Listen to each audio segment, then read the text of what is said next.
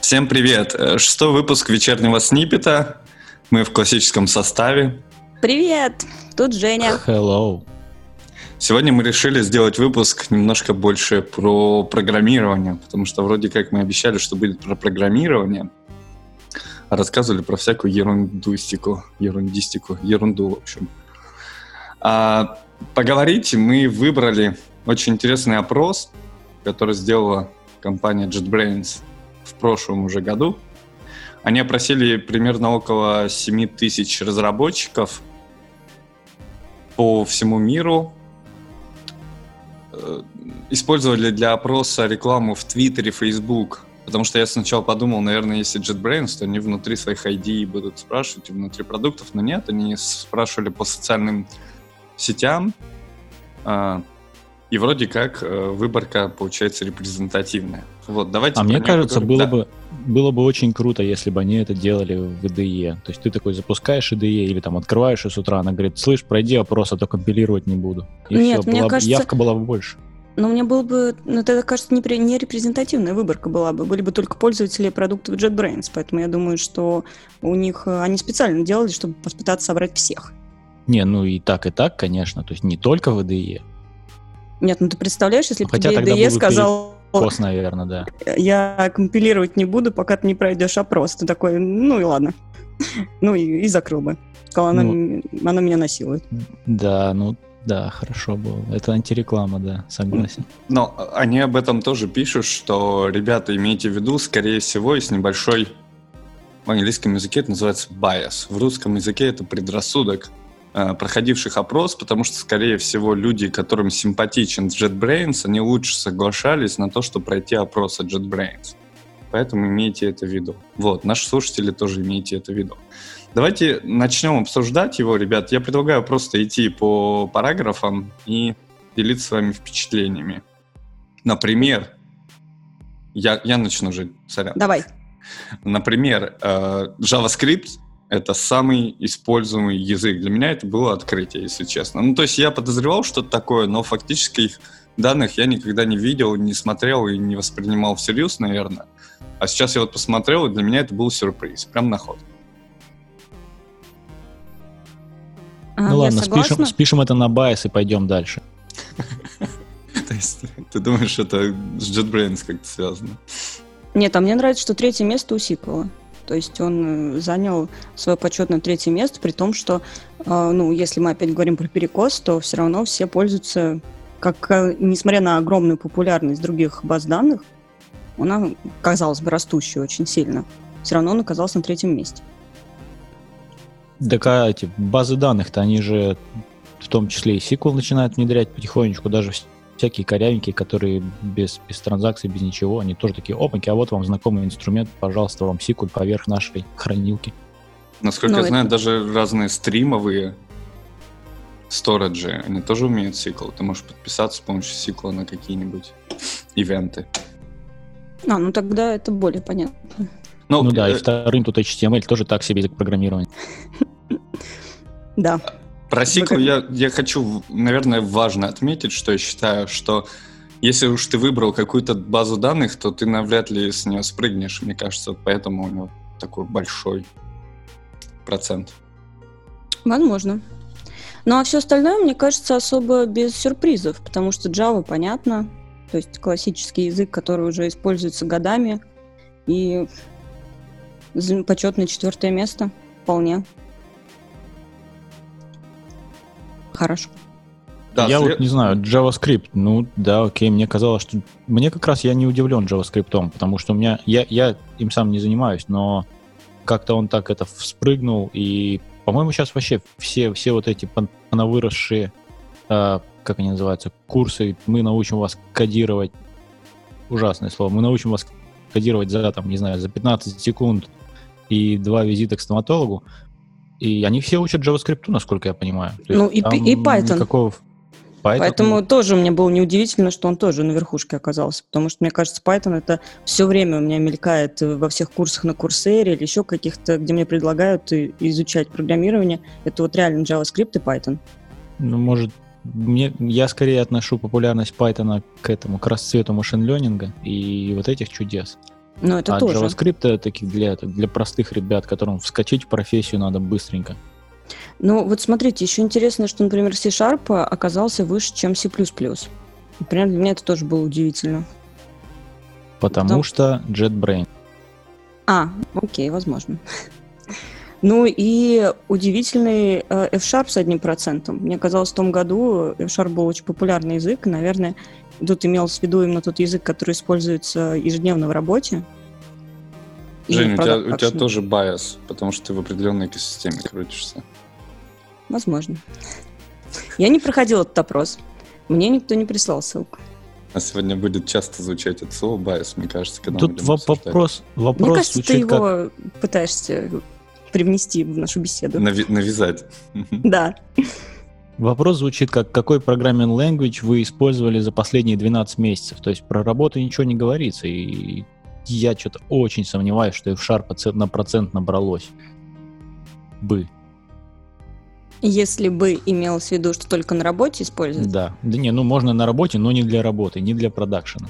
Я в возможно. свое время тоже F-Sharp на работе как бы использовал. Я даже один скрипт закоммитил туда в репозитории, но это был скрипт, который как бы к продакшену имел весьма отдаленное отношение.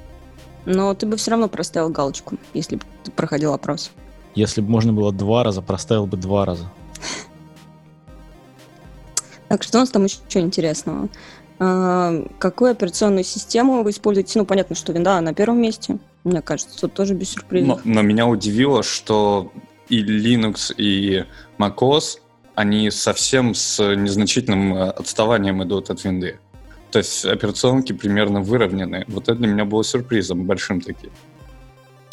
Ну, мне кажется, это тоже связано с тем, что все популярные сейчас языки, ну, взять даже там Sharp на .NET Core, получается JavaScript, они все, э, их возможно программировать и под Windows, и под Linux практически без каких-либо изменений, поэтому, мне кажется, это тоже с этим связано. То есть сейчас у нас как бы один язык для всех операционных. Ну, мне кажется, что разработчики еще все-таки более склонны к тому, чтобы выбирать более дружелюбную для них операционную систему, кое-какие является как раз-таки Linux или macOS. Потому что там toolset более развит, чем под Windows. Не, ну погодите, в Windows же завезли там этот, как бы, subsystem, subsystem for Linux, чего-то там, траля, можно баш запускать, можно что хочешь запускать, все вперед. А можно же даже там это из, из этого, из App Store Linux установить, я слышал. А, а Ctrl-C стал уже работать в терминале виндовом по умолчанию? Копировать можно фоткеями какими простыми? Ты не того человека спрашиваешь. Не знаю. Вот. Поэтому предлагаю пока опустить операционные системы. Какие types applications вы девелопите? Вот это вот вопрос не в бровь, а в глаз. Какие вы девелопите? Бэкэнд. Я бы пошла в первую, в первую строчку. Веб-бэкэнд. Ну, вот тут тоже Виталя. Я никакие, я ж, я ж совсем другим занимаюсь. Так выйди вон. сегодня, сегодня не твоя тема. А, Но, э, ну, понятно, бэкэнд, фронтенд тоже все, никаких особых удивлений нет. А мне понравилось там прямо, прямо соседнее от бэкэнда почему-то у них про open source. И про open source там типа самый самый популярный вопрос такой типа не я не контрибьючу open source, но вообще хочу, очень хочу. Мне Да, кажется, и- это такой, такой wishful thinking, то есть это как бы я вот хочу заниматься спортом, вот, вот очень хочу, но вот не могу. Не, ну это меня тоже удивило. Ну, то есть я думал, что большинство людей не прям не хотят это делать, но оказывается, что все-таки open source прям такая штука, которая притягивает. То есть 41% людей сказали, что я бы хотел.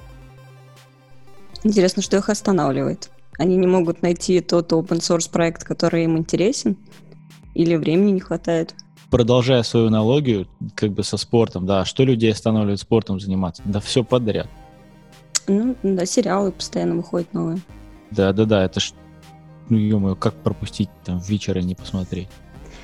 Так, ну здесь понятно. Мне следующая нравится колонка. Сколько, какие типы тестов вы используете в ваших проектах? Ну, И- не-не-не, подождите, давайте я, я зацеплюсь за предыдущую тему. Жень, а Да. когда последний раз ты контрибьютила в open source?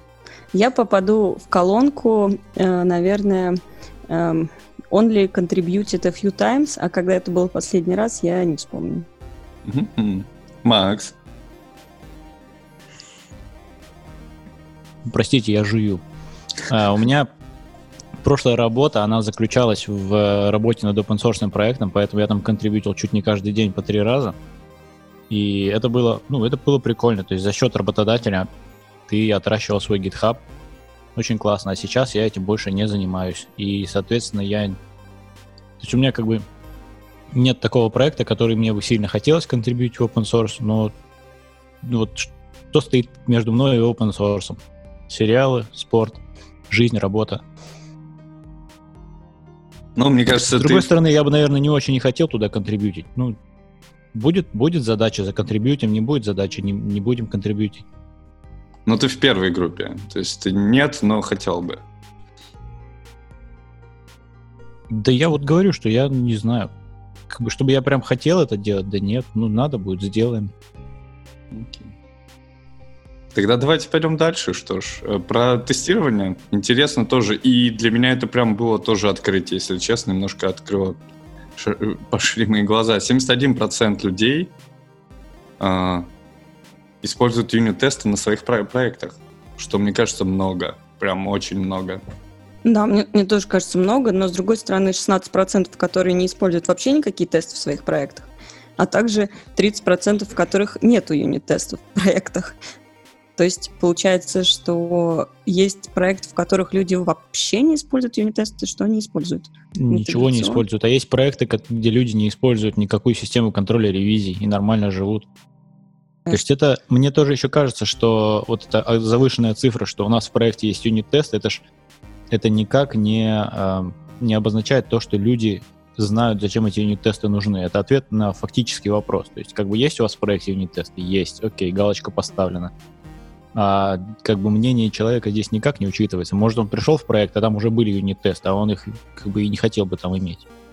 То есть ты имеешь в виду, что они просто когда создавали вот в ID новый проект, они поставили галочку создания проект с тестами, и вот теперь гордятся. Нет, я имею в виду, что ну вот приходит человек на работу, да, он приходит не новый проект писать, ну как правило, да, он приходит уже на готовый проект, а там уже посидели умные люди, они уже там написали тесты. А потом, потом проект становится популярным, набирается больше-больше разработчиков, и, и разработчики такие, о, блин, тесты писать. А тесты, тесты ж писать с каждым разом все сложнее и сложнее. То есть, если у тебя уже какой-то есть готовый функционал, который там нужно перекорячить, чтобы эти тесты написать, и как бы ну, неохота же этим заниматься. Поэтому я думаю, что... То есть это, этот вопрос, он не отражает реальность. Ну да, есть тесты, окей. Ну ладно, хотя бы у 70% есть хоть какие-то тесты. Просто еще момент в том, что люди иногда не очень понимают, что такое юнит-тесты. То есть у нас на прошлом проекте было, была папка юнит-тест, а там внутри чего только не было. То есть там были такие тяжелые интеграционники, которые могли выполняться по несколько минут, но при этом они спокойно возлежали в папке юнит-тесты, и люди думали, что это юнит-тесты. Поэтому тут Ну, тоже потому еще- что они там, они используют NUnit, да, ну NUnit, Да. значит, юнит-тесты, ё все. И как бы тут тоже вопрос, насколько. Но больше всего мне нравится колонка 16%, у которых вообще нет тестов. Это Понятно. люди, которые очень уверены в себе. Да, я то же самое хотел сказать. Я, бы- я бы хотел быть в этой колонке, если честно. Я бы тоже.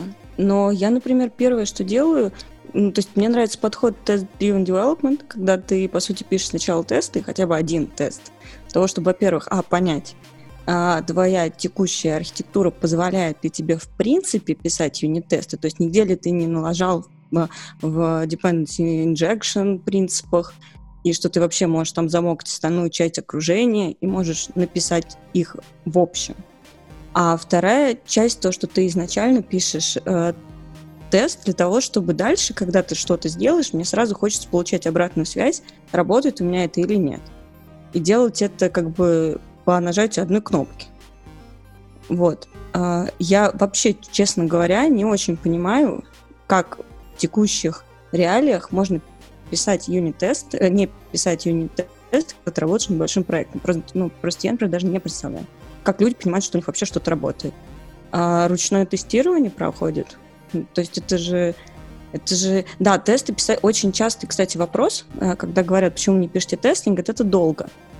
То есть, насколько, да, действительно, это долго. А, ты можешь потратить больше времени на написание теста, чем на, ну, как бы, actual код, который ты пишешь. Но, с другой стороны, потом при каждом изменении тебе придется проходить вручную одни и те же э, как бы пути. И это же занимает безумное количество времени. То есть то время, которое ты потратишь на написание тестов, оно потом окупится в миллион раз. И я не понимаю, как можно этого не видеть. Хотя очень многим людям это приходится объяснять. Ну, ты оптимизируешь как бы одну переменную, люди оптимизируют другую переменную. Может, им по часам платят, откуда ты знаешь. Он ну хорошо, да, работал тесты, 8 часов. Пиши тесты все сутки напролет, будешь получать очень много денег. Не, ну ты все тесты когда-нибудь напишешь, а потом их только будешь запускать, и все будет быстро, и как бы зарплата уменьшится. Не, так, так не пойдет. Мы лучше будем руками тестировать. А, ну да, тогда еще придется сокращать отдел тестирования ручного, вот эти люди, которые умеют А вот, кстати, интерес, интересный вопрос. Кто должен писать тесты? Вот ваше понимание. Ну или ладно, кто у вас пишет тесты? Программист или есть какой-то специальный отдел, которому... То есть программист написал что-то, говорит, типа, вот это идеально, вперед, ребята.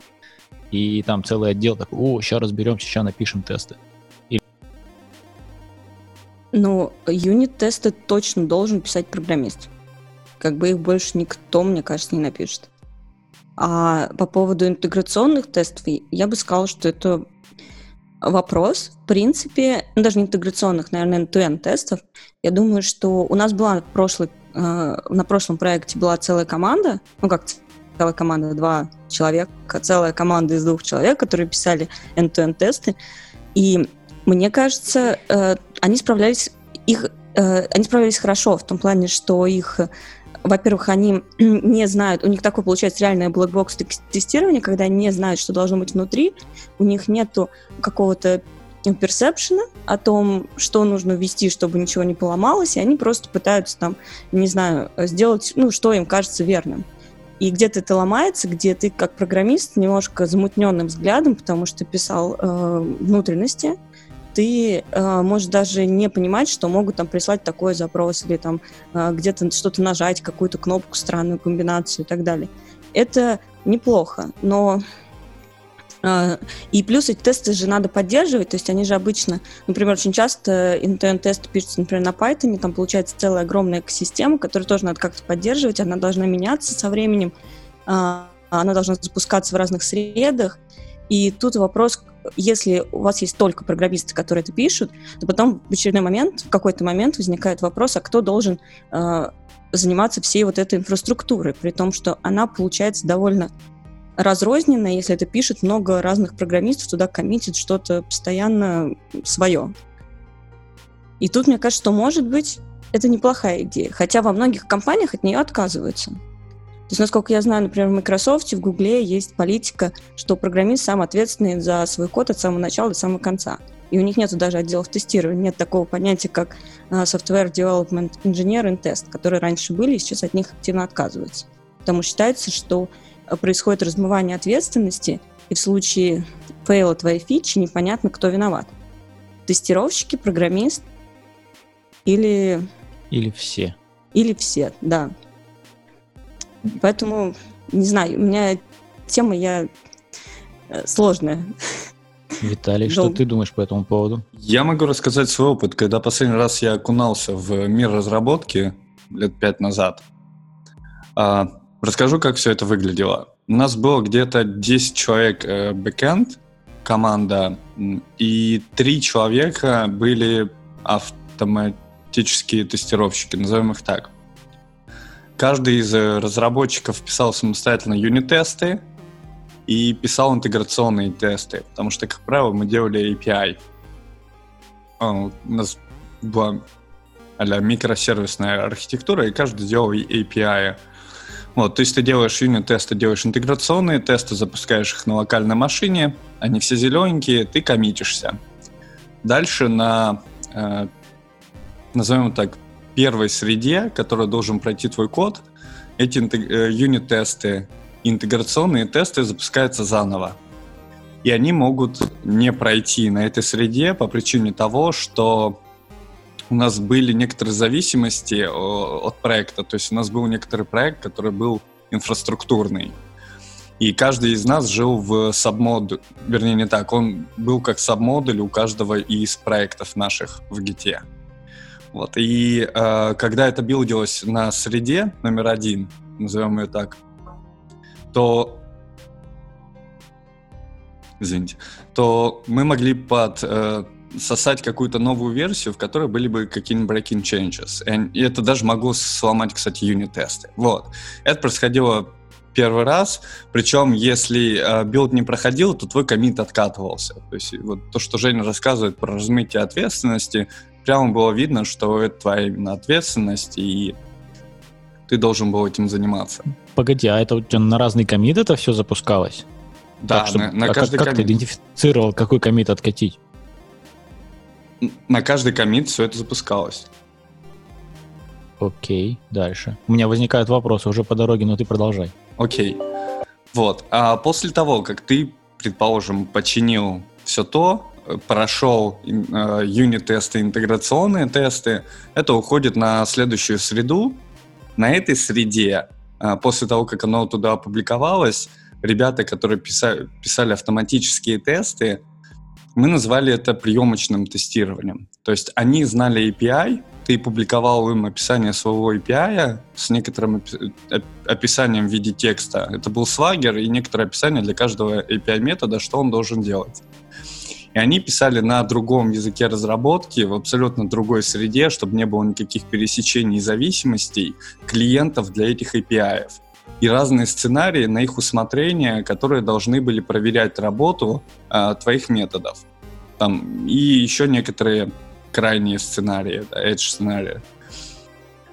Это то, как это выглядело. И после того, как их тесты проходили вот на второй среде, это уходило на третью среду, пред-продакшн, назовем ее так, где проходило все заново, и после этого публиковалось там по кнопочке, когда мы решали делать релиз.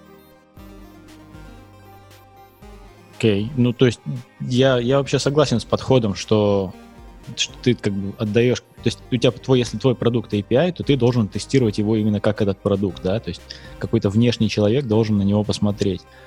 У меня вопрос скорее про то, что это делать на каждый комит. То есть это же дорого. Ну, я не знаю, юнит-тесты, ладно, допустим, если они там написаны не как Женя сказал, а это реально юнит-тест, они там выполнятся быстренько. Но какие-то более, более серьезные компрехенсив, да, такие тесты, они же будут выполняться долго, и на каждый комит особо не разбежишься.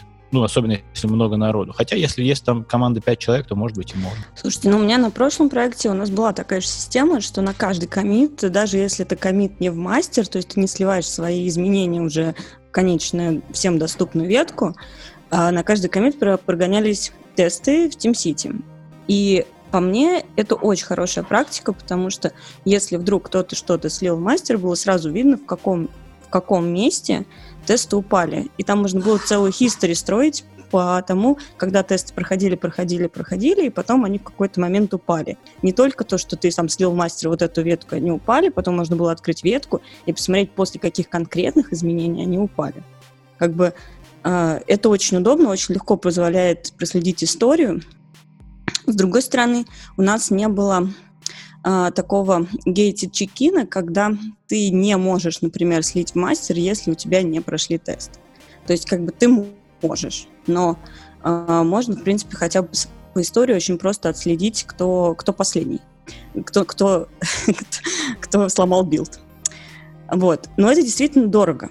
Это дорого было. У нас были в TeamCity прям очереди на выполнение. У нас было там примерно, там, предположим, 10 агентов, и они очень часто были забиты прям э, на, ну, то есть на пару часов. То есть ты мог э, закоммитить, и потом тебе надо было долго ждать, пока вообще твои тесты пойдут на исполнение потому что у нас почему-то была закрыта фича, которая позволяет поднимать свой, свой комит выше и говорить, что я хочу его быстрее пройти. Вот у нас ее закрыли, потому что сказали, что люди начали соревноваться, и все заходили, начинали тыкать активно на то, чтобы поднять конкретно свой, свой билд, очень важный, вот, чтобы проходили тесты. Но э, зато очень хорошая такая clear history. Сейчас, например, у меня такого нет. А, то есть сейчас у нас ты можешь коммитить и у тебя пока тесты вообще не гоняются на билд-агентах, ну, потому что я сейчас на довольно новом проекте, и действительно, когда они упали, когда ты что-то сломал, тебе вообще непонятно. То есть одному богу известно, когда, когда ты, когда и кто что-то поломал. То есть потом в какой-то момент ты запускаешь VDE-шки тесты, они не проходят, ты такой, хм, какие изменения на это повлияли? И такой, без понятия, вообще no clue. Абсолютно. Не, ну для этого есть байсект. Простите, я отведу дискуссию немножко в сторону. Вот мне в связи вот с этим вопросом, да, прогонять ли тесты на каждый комит или нет, у меня возникает другой вопрос. Это же, это же очень сильно связано с тем, как, э, какой подход к именно к структурированию своей истории в Гите, да, или там, не знаю, в Меркурии, или в SVN, где угодно, чем вы пользуетесь. Э, ну, если раньше в SVN, да, там было комит, это была такая штука, вещь в себе, да, и она была законченная. То есть каждый комит это была как бы ну, законченная версия продукта, которая работает, да, и следующий комит это, возможно, с одной новой фичей, но целиком, то есть как было раньше, плюс одна фича, и все работает. А в Гите там же, ну, у тебя, в общем-то, не зазорно иметь комит, который не билдится, или зазорно? Я считаю, что из своей ветки не зазорно, в общей ветке зазорно. То Нельзя. есть, когда ты, когда ты переносишь из своей ветки в чужую, ты начинаешь там двигать туда-сюда изменения или просто сквошить все в, одну, в одну большую колбасу? Нет, ну в плане я имею в виду, когда ты в своей ветке закончил, а, предположим, слил ее в основную ветку, и вдруг там что-то не билдится, вот это я считаю, ну, остальные люди себе это забрали, у них тоже у всех не билдится, вот это зазорно. А, не, это я понимаю, но если ты делаешь на каждый комит, то есть, допустим, ты работаешь в своем отдельном бранче, да, у тебя там, не знаю, пяток комитов, но они не все билдятся, но как, как бы финальный результат Нет, билдится это, отлично. Это, это, это, это спокойно. Ну, то есть, ага. мне кажется, это нормально. Это, такой, это же рабочий, как раз твоя ветка. Ага. А, то есть тесты мы запускаем не на каждый комит, а на каждый, на каждый что? На каждый на каждый, Нет, на каждый комит. Или на каждую голову? Нет, все равно комит. на каждый комит же... запускается. Ну, то есть, но это скорее тебе самому, как э, и если что-то вдруг не билдится, у тебя флажок такой красный. Все, я, я понял. То есть ты как бы для себя видишь, что да, ты отдаешь отчет, что вот э, этот там первые Сейчас, два комита да. не билдится, после этого все билдится, все шикарно и шоколадно, и теперь можно мерджить мастер. Да. А мастер да. будет билдиться, для него это будет как бы мердж комит, это будет вот эта точка, которую он целиком возьмет и избилдит ее. Да. Окей, понятно, спасибо. Так, пойдемте дальше. Там затянули. Что еще тут интересного есть? Я а. последний, наверное, факт отсюда вытащу с этой странички очень насмешил. Э, спрашивал людей, сколько из них э, программируют во сне. И больше половины, там 53%, насколько я помню, ответили, что они бывало, что программировали во сне. Ребята, у вас такой... Потому что я помню, что у меня такое было. Пару раз так точно. Ну, бывало. Ну, что а, делать? Я завязал с программированием во сне. Мне один раз приснился кошмар. Э, кошмар был такой, что я я не помню даже, как это называлась утилитка, короче говоря, файловый менеджер. Это не, не совсем про программирование, но в тот момент я понял, что как бы хватит компьютером этого проводить слишком много времени. Э, файловые менеджеры я обычно отключал всегда этот, э, как это, не задавайте мне вопросы, когда я хочу что-то удалить. И тут я такой сплю, и что-то мне снится, что вот у меня куча файлов, и я такой раз-раз-раз, делит, делит, делит, и все поудалял. А он меня не спрашивает. И, короче, все это уносит куда-то в небытие и все, я проснулся в холодном поту. Было очень страшно. И, и корзину ты тоже отключал? Брутальный ну, Естественно. Ну, там, там еще галочка была такая, копировать, ну, это удалять мимо корзины. Тут так же удобно. Зачем удалять два раза, если можно удалить всего один раз? И, и навсегда. Весь проект. А, что еще мне, кстати, интересно здесь, что здесь был вопрос, как вы добираетесь до работы, и типа 47% людей, почти половина, сказали, что они добираются до работы на общественном транспорте. Мне было бы интересно посмотреть, какая была расстановка там несколько лет назад, потому что а, мне кажется, сейчас действительно среди IT-работников у нас очень популярно стало не ездить даже там на машине, просто потому что, ну, неудобно. И плюс там все заботятся об environment и так далее. То есть, а, хотя IT-сообщество обычно является людьми с хорошим достатком. То есть, казалось бы, могут себе все позволить добираться на работу, работу на автомобиле. Но вот, вот я, например, езжу на общественном транспорте чаще всего. Мне, мне кажется, что это сильно зависит от страны и от города, поэтому здесь бесполезно что-то предполагать. ладно, хорошо. Мне очень нравится, очень нравится BuyFood 18%, то есть я завидую этим людям. Они живут в городах небольших, наверное, либо недалеко от работы. Почему нет? Я вот э, Ну, очевидно, да. Ну вот я завидую. последние пять лет я хожу пешком всегда в офис. Макс, завидуй. Завидую вообще люто. Так, Я ну, как-то жил в двух милях от работы и ходил туда пару раз пешком, но один раз по дороге домой попал в бешеный дождь и перестал ходить пешком на работу. думал в бешеную пробку из людей. Так, что-нибудь еще мы здесь хотим обсудить? Языки. Хотел обсудить языки. Так, с кого начнем? А по порядку. Начнем с Java. Я, когда начал читать про Java, был удивлен, потому что я немножко далек от мира Java разработки. Был удивлен тому, что Java 8, которая вышла, по-моему, в 2014 году, имеет 83% разработчиков. То есть мне казалось, что тот самый, как это называется, adoption rate, он должен быть сильно выше для новых языков Java, и мне кажется, что, мне казалось, что они победили эту проблему, и что она в прошлом. Но, А там же у вижу, них нет. какая-то версия LTS, не LTS, траля вот это все, по-моему, чуть ли Java 8 не была последним LTS.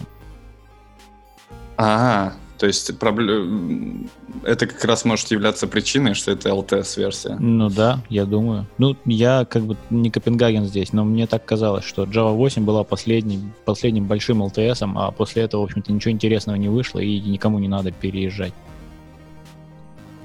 Ну, еще, мне кажется, это связано с тем, что на Java написано очень много всякого кода, который там связан, мне кажется, с финансами, с трейдингом, вообще старые, э, старых, э, очень много больших компаний, у которых огромные проекты на Java, и, наверное, может быть, они предпочитают, ну, пока что не мигрировать в связи с Они предпочитают проблемами. пока что не мигрировать с Java 1.6. То есть Это- это, даже не вопрос 8 или 11, это вопрос как бы пере- переступить через этот, через, через несовместимость, ну как, не через несовместимости, а через э, бугорок этот между 6 и 8 Java.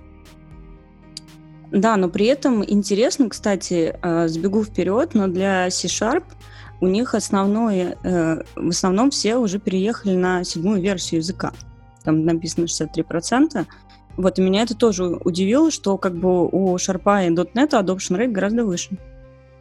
Может быть, потому Это что... потому что в, этих в абсолютных величинах, мне кажется, там сильно меньше людей. Е- То да, есть, если когда туда- у тебя есть 10 тысяч человек, и когда у тебя есть там 100 человек, то, ну, не знаю, из 100 человек 37 пр- или сколько там процентов перевести на новую технологию сильно проще. Ну и потом это ж энтузиасты своего дела, им нужно доказать всем, что C-Sharp как бы лучше Java, и .NET лучше Java. Давайте все это. Самое свеженькое, самое новенькое. Я не соглашусь с вами, потому что мне кажется, что в C-Sharp это было by design. Ну, то есть, когда выпускался там второй, третий, четвертый, то все было устроено так, чтобы миграция была безболезненной. Были какие-то даже средства помощи в миграции. То есть э, язык э, зародился таким, чтобы ты переезжал с одной версии на другую. Именно поэтому adoption rate сильно выше у Java, потому что у Java это относительно новое явление, что она будет быстро развиваться. То есть этому явлению там меньше 10 лет, тогда как языку уже 25. Ну, быстро развиваться это одно, а то, что как бы они же, они же говорили, что скомпилируй раз, запускай везде, и потом они это так очень, очень сильно настроены на обратную совместимость, они еще за собой эти не, не дженеришные типы тянут во, во, все эти, во всех этих современных версиях. Я не знаю, вообще очень спорный вопрос. что Мне кажется, Java тоже, они, они думали о том, что они будут развиваться. И как бы это, это не должно быть такой большой проблемой. Другое дело, что я слышал, опять же, сам ничего не видел, но я слышал, что там при переходе с одной версии на другую, там, ну, что-то перестало работать, например. Несмотря на все попытки. Про экосистему Java меня поразило, что Maven до сих пор на первом месте. Я имел с ним некоторый опыт, это было сильно больно. Наверное, он как-то изменился и стал дружелюбней. А может быть, я просто не мог его правильно готовить. Но вот А может быть, он просто один, и других нету. Вот какой, назови альтернативу ему. Gradle Грейдл. И, и на богомерзком груве писать. и Ant еще есть такой, я помню. Он как раз Ant здесь в списке это- на третьем Это, месте. это, это, это, это make. Вот, ну то есть мне, мне удивительно, что утилиты сборки, они не поменялись, и что Maven вот до сих пор на первом месте. Ну, да ладно, видимо, что-то Мне кажется, лучше. народ привык уже, и это нормально, обтесался. На что, на что еще обращал внимание у каждого, э, у каждого из языков, это на то, какую долю занимает Visual Studio код. И здесь у него 3%. Тогда как у ID 65%. Ну, по-моему, очевидно, нет? То есть Visual Studio Code — это для тех, у кого нет нормальной IDE, да, для тех языков, которые, которым не завезли поддержку в идее. По Верно. крайней мере, с, мо- с моей точки зрения, с моей как бы стороны это видится именно так. Верно, я получил ту же самую картинку, когда прошелся по всем языкам, и прям порадовался, что, получается, создатели VS Code, они сделали все правильно, потому что в тех сообществах, где не было нормальной IDE, ну или хотя бы там подсветки синтаксиса и, наверное, какого-то базового рефакторинга, они прям стрельнули. Женя, вопрос на засыпку. Visual Studio, Visual Studio Code или этот, как его звать? Rider? Э, Rider, да. Ой, я, я очень фанатею от райдера последние полгода.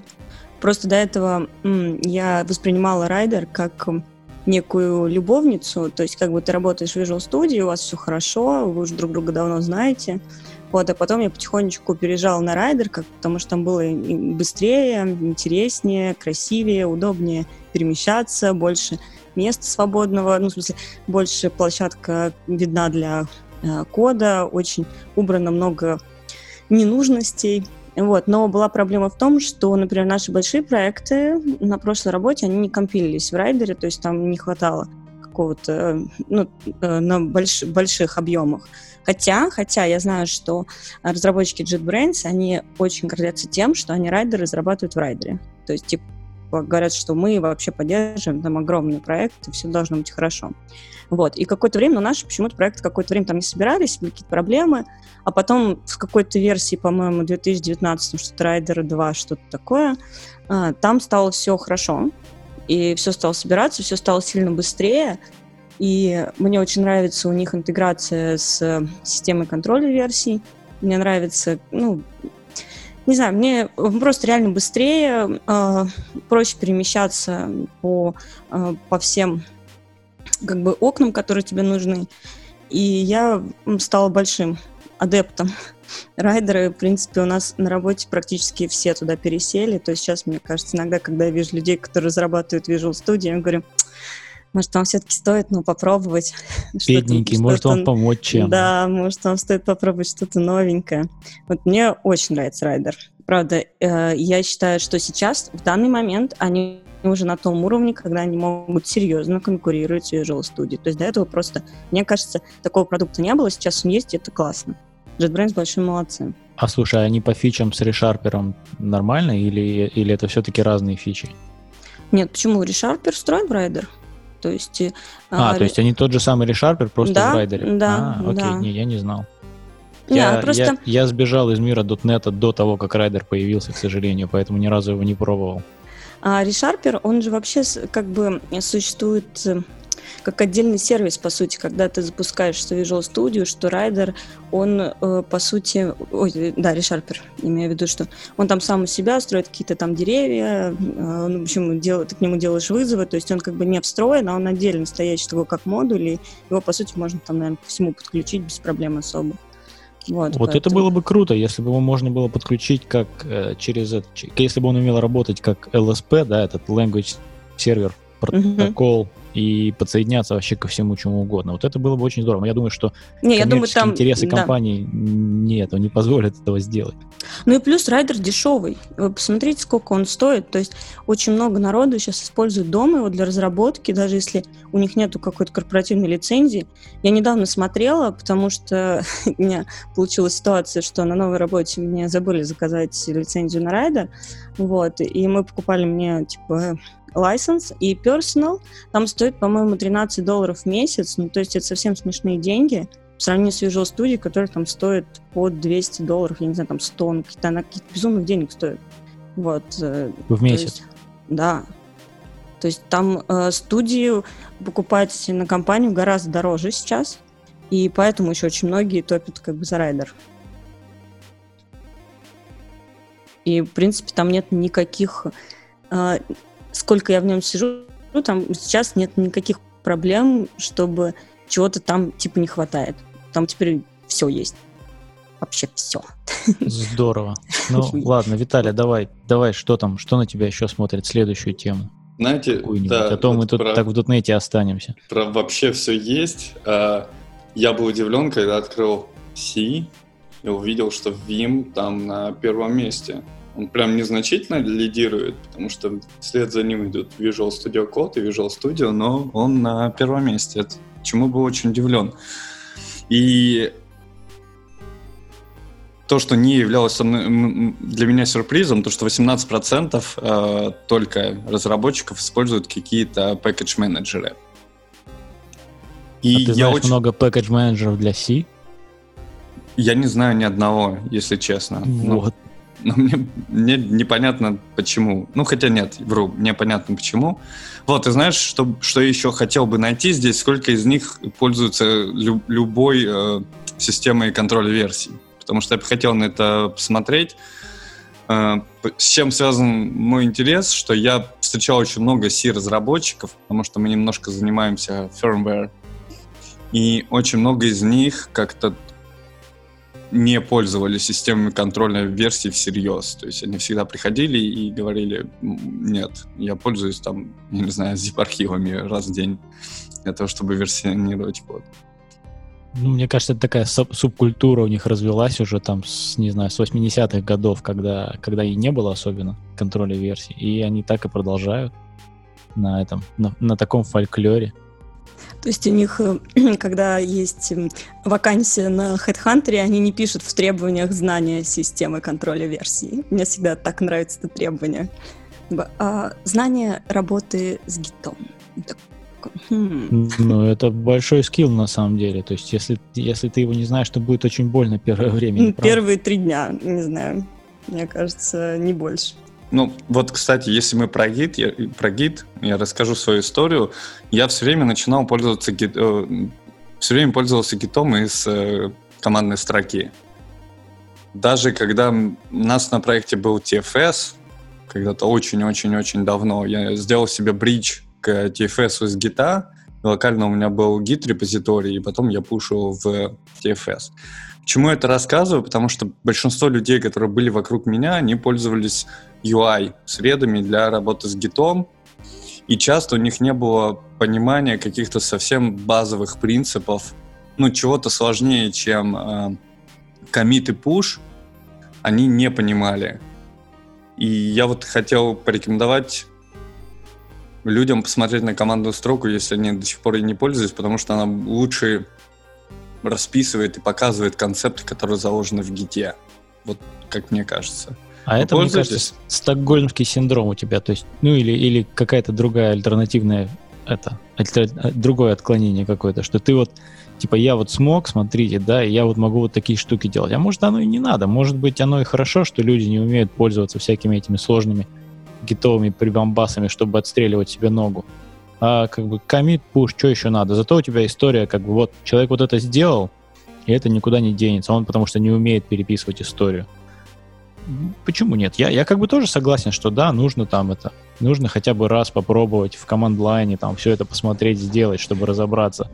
Но это никак не отменяет того, что UI-ные, UI представление этого всего, оно, в общем-то, имеет, имеет право на жизнь.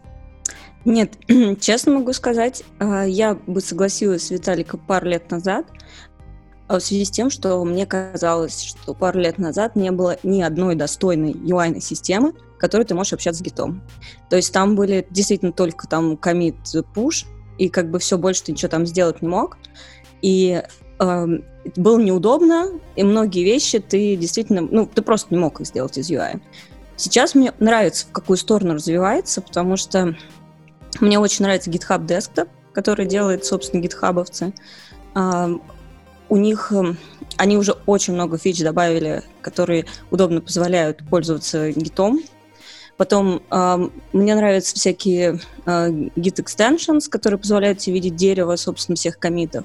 Тоже очень красиво ну, как не очень красиво, он довольно красиво это все дело рисует. Ты можешь посмотреть, как у тебя там продвигался проект. Вот, и там тоже есть практически э, все вещи, которые я раньше использовала в командной строке, они там есть внутри. То есть, мне кажется, просто раньше было, не было достойных клиентов, сейчас они они появляются, сейчас их разрабатывают, их делают, делают удобнее, не такими запутанными. Мне кажется, в эту сторону стоит посмотреть. Если, например, у вас проект на GitHub, то как бы э, то это очень то GitHub Desktop вообще мне как тула прям зашла.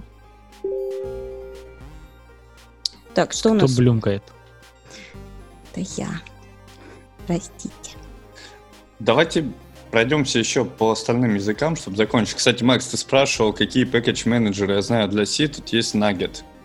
Я не знаю, ну что да, я делает. туда я туда вниз пролистал и тоже увидел, что там, оказывается, много чего есть. Я не знал. Я был тоже удивлен. Про плюсы есть у кого-нибудь что сказать? Кто-нибудь был чему-нибудь удивлен в списочке про C++? Ну, что до сих пор Visual Studio в топе. Не, не Sealine все еще внизу. Для меня Что? было открытие, что у В Google конце есть 2019 какой-то... года мы все еще используем C11, C++ 11. А, я А, был ну да. удивлен, что у Google есть э, какой-то инструмент для юнит-тестов, который прям в сообществе принят. Google тест. 37% используют. Да, так он, по-моему, в C тоже там в первом в этом первых списке. Ну и в принципе, я думаю, все. Да, про C-Sharp мы уже достаточно поговорили. Ну Можно вот. посмотреть на Go. Давайте. Про Go, Go Modules, они появились совсем недавно. Это, как я понимаю, система как раз-таки для управления пакетами. И как пишут нам из JetBrains, ребята, что у него adoption rate был потрясающий. То есть практически все сообщество, ну не все, 41% сообщества переехало на него за Слушайте, ну последнее это время. понятно, да, это супер молодой язык по сравнению со всеми остальными, и все, что новое там появляется, люди сразу это забирают. В принципе, это как раз Go, а сейчас, мне кажется, а, на Go пишут энтузиасты довольно-таки. То есть это сейчас он уже там больше перешел в продакшн. Еще там пару лет назад это были в основном энтузиасты, которые его брали и начинали на нем что-то делать. Вот поэтому понятно, что это люди, которые собирают, мне кажется, все самое свежее и самое интересное. Да, а вот если посмотреть на другой, относительно молодой язык разработки, который называется Python, то я скажу, что, ребята, мы зря распылялись несколько выпусков назад, и Python 3 использует 87% Из текущей выборки. Из текущей выборки, ну, которая более-менее репрезентативная, по словам людей, Да-да-да, а которые те, делали этот те, кто, те, кто не, пере- не перешли с питона на 2 на 3, они просто решили не отвечать на эти вопросы. Ну и потом нет. Ну смотрите, здесь все очень хорошо корре- коррелирует. Дальше идет, для чего вы используете Python. И там написано data analysis на первых местах и machine learning. Поэтому это вещи, которые не используются конкретно, то есть в production, в общем-то, и которые ты можешь спокойно потихонечку переходить и, и сп- спокойно в своем ритме, э, без каких-либо проблем. И на которых нету проектов, которым уже там 5-7 лет. Да, То есть это да. там ты, ты начал две недели назад свой новый iPython ноутбук, ты такой думаешь, «М, Python 3, давайте сделаем Python 3, и все, и пошел. Поэтому здесь, мне кажется, это очень сильно коррелирует с э, моделью использования. Мне нравится, что 12% людей используют Python для десктоп-девелопмента. Что бы это ни значило. Это тоже какие-то энтузиасты. Непонятные. Swift и Виталий, какие еще языки ты знаешь? Я А, пропущу PHP и Ruby, ничего не удивило. Потому Предлагаю что Swift ничего про них не знаем. Да. Мне нравится, что Swift э, начал доминировать, ну не начал, наверное, какое-то время он уже доминирует э, над Objective-C. Очень хороший тренд. Мне кажется, что просто порог входа ниже, и очень много таких простых, не знаю, инструкций, как сделать свою приложеньку на Swift прямо сейчас и запустить ее в App Store. И поэтому просто, ну, то есть количество, которое не обязательно переходит в качество пока что. Но Objective-C очень согласна. косляв...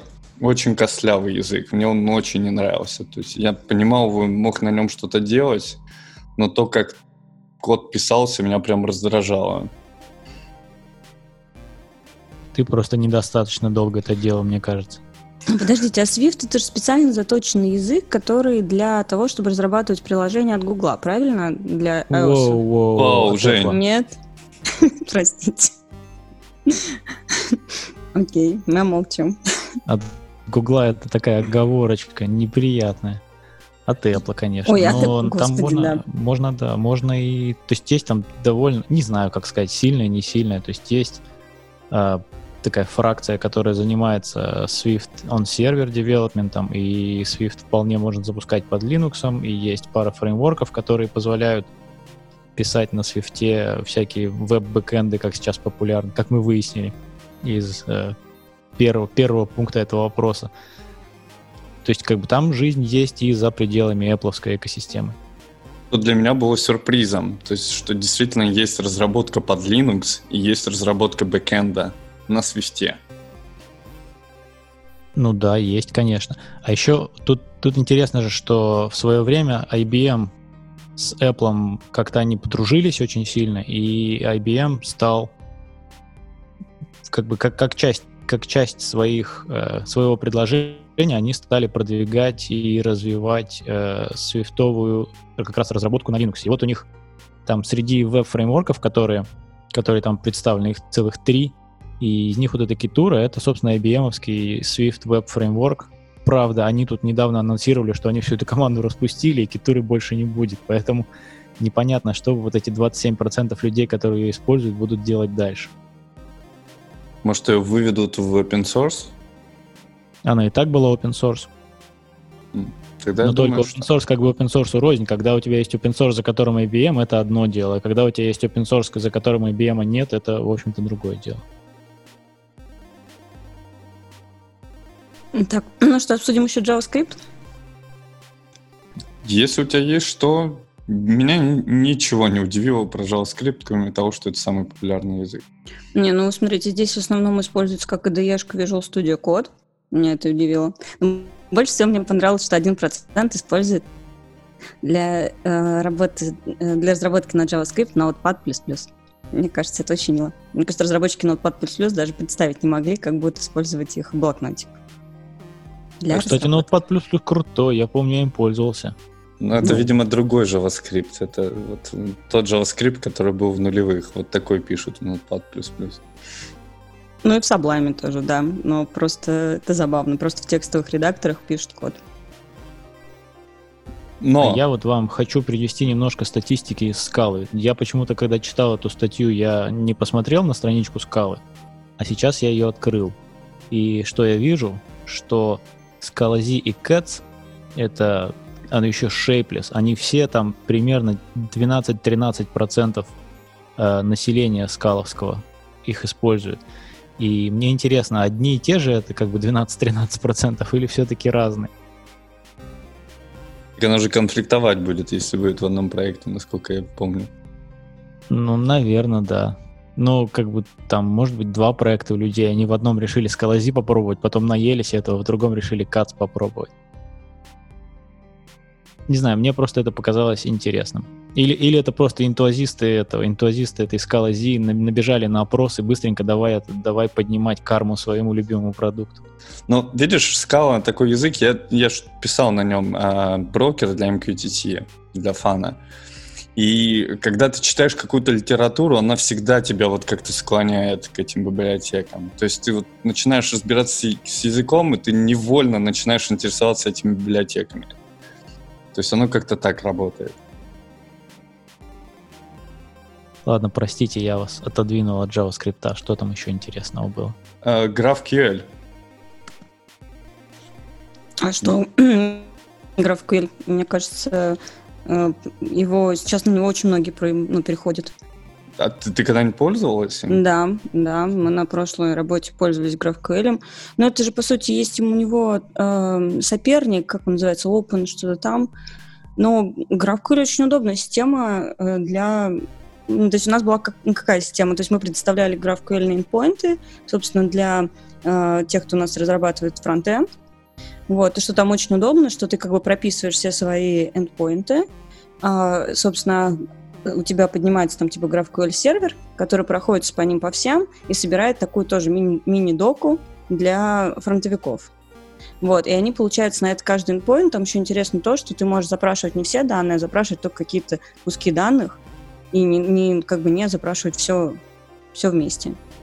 И, и у нас все наши прям веб-разработчики были просто счастливы и очень этим довольны. Open а что-то это было Open... GraphQL. Ну, ну, говори, да. Да, это что же это? Это было Open Data от Microsoft? О, да, да, да. По-моему, да.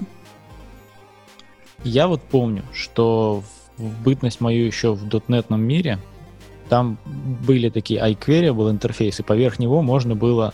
То есть, когда там Link начали активно развивать, они какую-то штуку добавили, что можно было чуть ли не генерировать э, какой-то очень, очень generic веб-сервис поверх этого всего, и ты как бы все вообще получал за бесплатно. Не является ли GraphQL это развитием вот этой вот идеи в каком-то в каком-то смысле? Да, это именно оно. Ну, то есть, когда ты можешь писать произвольные запросы э, к данным, насколько я понял, граф, GraphQL. Да, да, так и есть. Ну, не совсем произвольные, но ты можешь предоставлять возможность э, как бы параметризовать свой запрос, и получается у тебя там не существует не 100 разных запросов для каких-то схожих данных, а какой-нибудь один большой, где ты можешь запрашивать отдельные, а, отдельные вещи. Как-то так. Я okay. думаю, чтобы соответствовать таймингу нашего подкаста, мы расскажем последнее, что вот... Мы JetBrains... должны были разойтись 10 минут назад. Да, что JetBrains запустили еще шрифт. Я не знаю, ребят, давайте на прощание. Короткий ответ. Блиц. Вы пользуетесь каким-нибудь шрифтом для разработки? Вот прям тащите его из года в год? Или вам это не принципиально? Какой в IDE, такой и используете? Не тащу. А я тащил. Я одно время, когда консолос вышел, я пользовался консолосом. Потом, потом, когда я перестал, потом я перешел на Mac. На Mac все как бы и так были нормальные моноширные шрифты, меня все устраивало. Потом, э, не знаю, года два назад Apple выпустил SF Mono. SF Mono просто настолько замечательно смотрелся в Xcode, что я его захотел везде но везде его не было, потом его выпустили, и вот как бы вот сейчас его можно скопировать, но там в смысле, скачать его можно, но у них там приписочка, что SF Mono можно использовать только для рисования макетов своего интерфейса для iOS и macOS. И меня это немножко останавливает. А вот этот вот uh, JetBrains моношрифт, я что-то задумался, что а какой же у меня шрифт стоит? Потом посмотрел, у меня стоит абсолютно системный там какой-то Монако или, или Менла, что-то такое системная из macOS, и я такой думаю, во, а что это я? И поставил себе вот этот новый моноширный шрифт на попробовать. Правда, у меня не очень срослось с их рекомендованными настройками. У них там рекомендованная высота там 13 поинтов и 1,2 расстояние между строками. Мне это как-то не, этого, не, был, не было очень удобно, поэтому я это увеличил до 14, и в 14 размере этот шрифт смотрится просто шоколадно. И с лигатурками все вообще песня. Да, мне понравилась утилизация пространства, то есть они буковки как-то пошире рисуют. Вот то, что ты как раз рассказывал про отступы и лигатуры, конечно. То есть все эти стрелочки... Мне нравится лигатура 1 2, 13. А мне нравится, они буковки пошире рисуют. Ну, да, лигатуры, лигатуры тоже, да. Вот когда стрелочки правильно выглядят, это очень приятно. Там больше, меньше. Равно. Нет, подожди, они выпустили новый шрифт, и что с ним можно сделать? Можно его себе забрать э, в свою IDE-шку? Да. Это для этого нужно какие-то а специальные... Ты, а что ты еще можешь сделать со шрифтом? Не, я имею в виду, тебе нужно какие-то специальные упражнения для этого сделать, или он там автоматически, например, подсосется в их основные IDE-шки. А, они там написали внизу, что как бы нет, он автоматически он не подсосется, но вот эти последние версии их IDE, которые они выпустили недавно, они уже этот шрифт в себе содержат, то есть ты вперед uh-huh. берешь и переключаешься, а для тех, у кого еще такого шрифта нет или кто не использует их IDE-шки, тот просто качает его, устанавливает все системными методами и настраивает свои IDE сам. А, а да, вон я смотрю, 2019 версии везде, включая Райдер, будет новый шрифт. Ну все, а, у да. тебя тебе предстоит как бы неделя общения с новым шрифтом, расскажешь? Ой, там надо в преференциях выбрать. пожалуй, я этим займусь завтра с утра. Давайте тогда на этой радостной ноте и завершим наш выпуск. Всем спасибо, что слушаете нас. Были с нами сегодня, мы попо- попробовали про программирование, даже чуть затянули. Я чувствую, что нам времени немножко не хватило. Всем пока. Пока, спасибо. Счастливо.